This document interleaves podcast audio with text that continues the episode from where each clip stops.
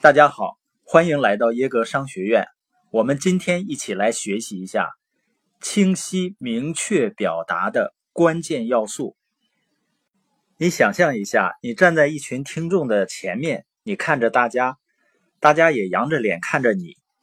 你的目标就是要让你的演讲内容扎根于每一个人的心中，然后促使他们行动。又或者是我们在生活中。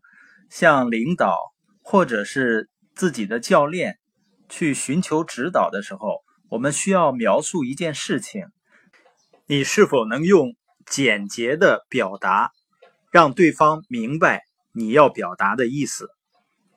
我们只要掌握了以下的四点，你就能够掌握清晰明确表达的所需要的关键要素。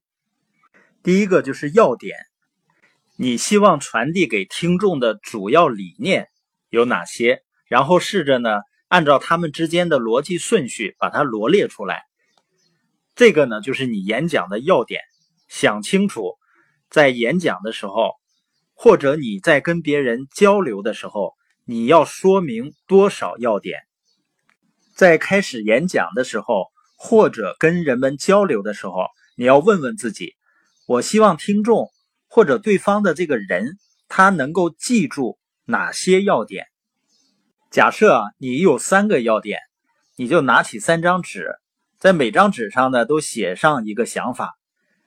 你的观点呢，将需要用一个问句、一个词或者一个完整的句子把它表达出来。你看着每个要点进入你头脑中的想法是什么，你就照样写下来就可以。然后是怎么能够轻松的记住这些要点呢？比如说你有四个要点，其中三个呢是设问句表达，只有最后一个是陈述句式的。那么你要重新组织最后一个要点，把它也变成一个设问句，好统一所有的要点。也可以尝试着把要点浓缩成能够代表中心思想的一两个词。再把代表这几个要点的关键词，啊，风格统一一下。比如说呢，有一个讲述父女关系的文章，它里面呢共有三个要点。第一个要点呢，就是在女儿成长的过程中，父亲应该常常的拥抱她，鼓励她，这是非常有意义的。第二个要点呢，如果父亲想要和女儿建立亲密的关系，就应该把时间投入到那些给。女儿带来最大益处的事情上。第三个呢，就是父亲应该管教女儿。好了，现在我让你重复一下那三个要点，你还能清晰准确的复述出来吗？虽然这三个要点非常好，但是呢过于繁琐啊，不容易记忆。所以让我们再看第一个要点，你是否能够把它浓缩成一个词“拥抱”这个词来表达其中的意思吗？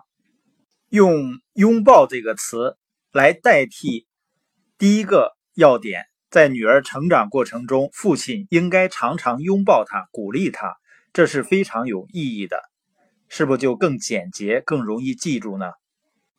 那第二个要点可以用“时间”这个词来代替。那第三个词呢？用“引导”。然后我们看一下，女儿需要拥抱。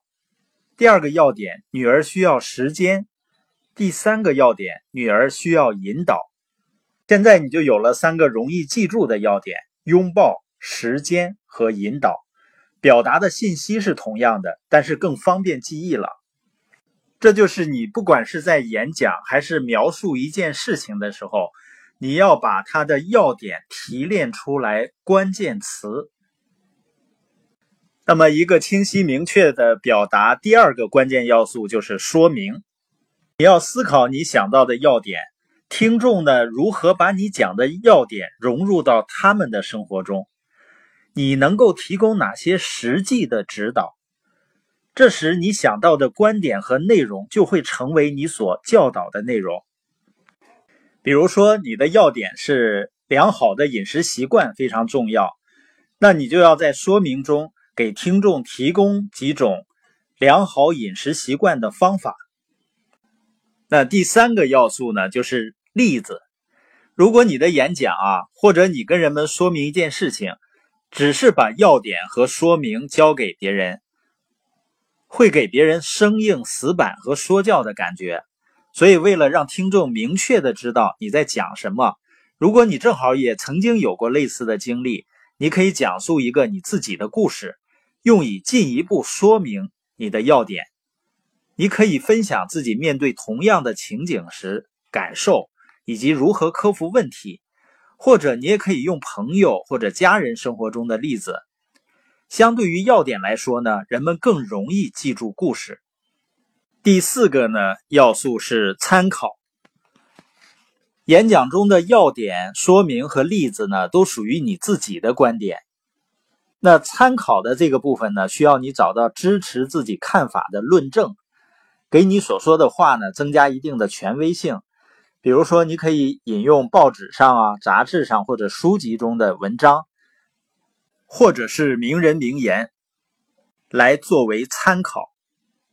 结合前面的内容，我们看一下一段完整的演讲，有坡道，也就是开场引言，然后呢有要点，也就是你要说明的主要观点。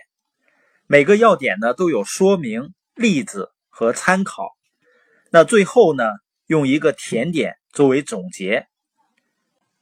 通过不断的训练、不断的练习，每一个人都可以成为。人际交流的高手。